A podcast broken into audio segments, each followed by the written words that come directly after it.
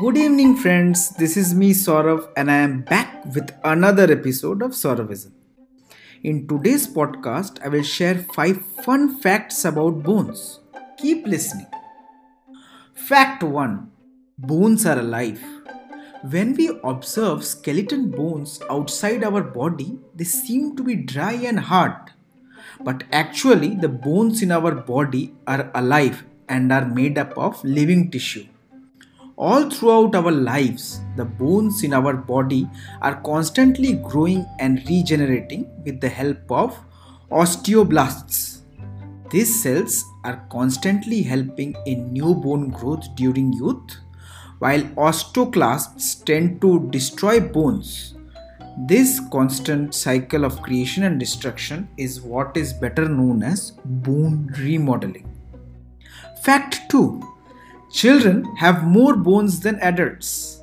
Adults have 206 bones in their bodies, but a baby is born with about 300 bones and cartilage. The soft and flexible cartilages fuse together to form larger bones through a process called ossification, thereby reducing the overall number of bones by adulthood. By 25, the process of bone growth is done and your bones will be as big as they will be throughout the rest of your life. Stirrup is the smallest bone in the human body is my fact number 3. The stirrup bone is the smallest bone in the human body and one of the three bones that make up the middle ear.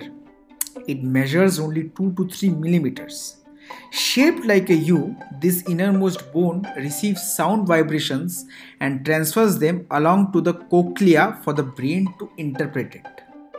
Fact 4 Hands have the most bones in our body. Our hands have over 27 bones each and along with the 26 bones in each foot arranged very similarly make up more than half of our bones in the human body. The bones in the fingers and toes are called phalanges, and the fingers each contain three bones, except for the two in thumbs.